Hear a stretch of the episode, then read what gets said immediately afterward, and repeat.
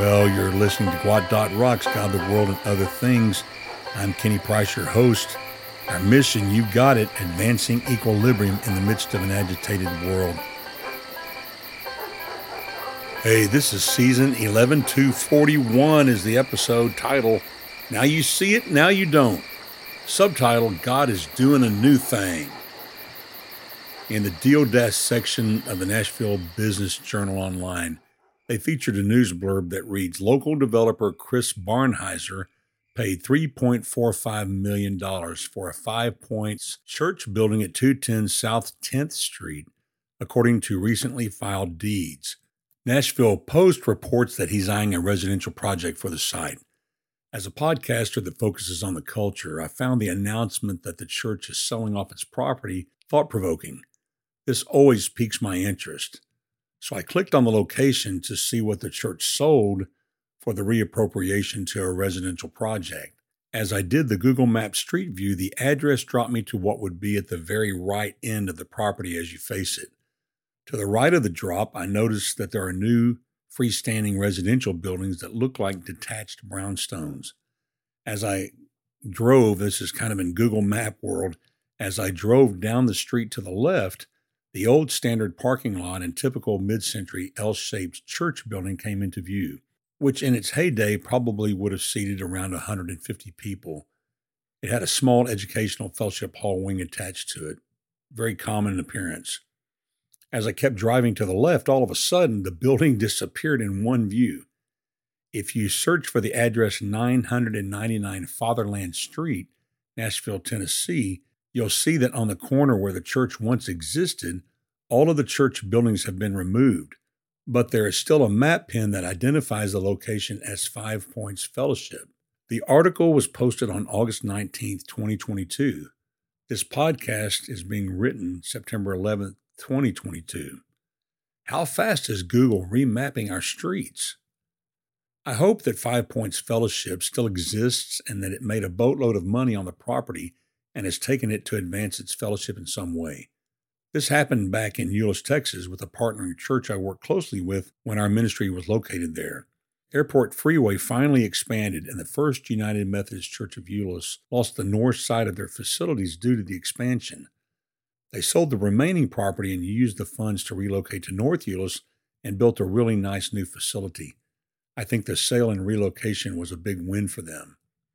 But sometimes a church suffers decline, and the last remaining few members sell off the property and go out of business. When I was a younger man, the thought of a local church going out of business would really bother me. I didn't like the thought of a church coming to a point of decline, to extinction. But I've come to realize that not everything someone starts needs to exist into perpetuity. A local church that declines to the point of extinction does not mean that God's kingdom is receding. It just means that location which was established to house a local organized group of people who shared a common vision, at least common enough to buy land, build a building, and open up shop as a local church, has ceased to exist. And I could spend a lot of time and go through all the reasons a local church goes out of business, becomes extinct, but that's not the point of this podcast. That doesn't advance peace in your life. The now you see it, now you don't church is a great reminder that God, as the now disbanded Christian rap group DC Talk once sang about in one of their first hit songs, is doing a new thing. God is doing a new thing.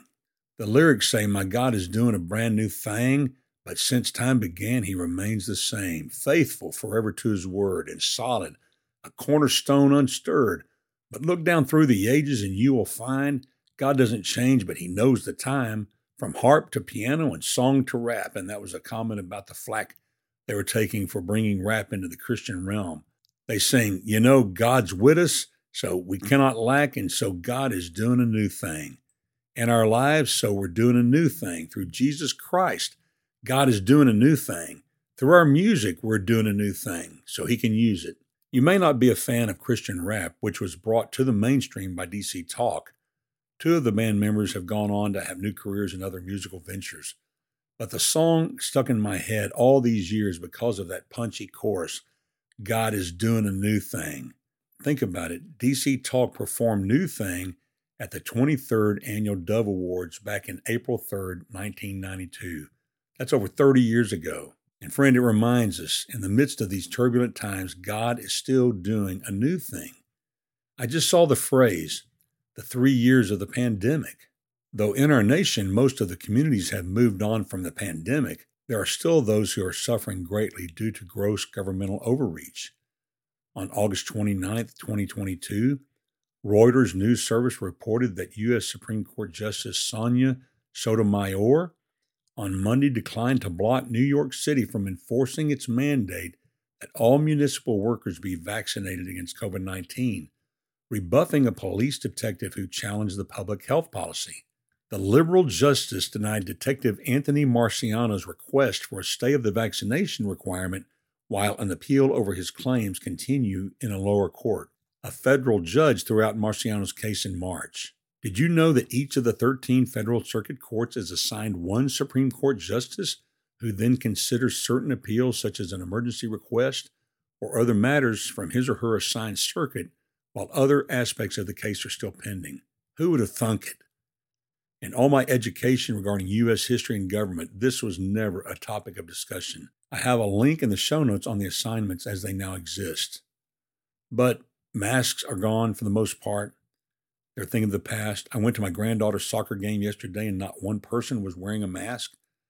Life looks like a return to the old norm, much to the chagrin of those who declared masks to be the new normal. But there are those in our nation who still suffer the fallout of this most bizarre chapter in our lives, in our nation's history, in the history of the world. Once successful businesses are now gone. Churches have fallen apart, or worse yet, have been blown apart by clergy scandal. Many people have been impacted by a loss of jobs and personal wealth. In the midst of the confusion, collapse, and cloudiness of these present times, I still declare to you God is doing a new thing. If you've been personally impacted by some loss during these past three years, I encourage you to look to God. Focus on Him, rest in Him, wait in Him, wait on Him, and He will birth a new thing in you and through you. I spoke recently to a dear lifelong friend who had a parent die during the height of the pandemic. Their death was clearly caused by withholding of treatment by the medical professionals as the person lay there in that ICU bed, alone, with no family members present, restricted by errant hospital policies. Side note no one should ever die alone. But, my friend, I ask you, how do you shake off the damage and heartache from such a life event? Or can you? How do you flourish in the midst of such heartache that for many these three years have brought?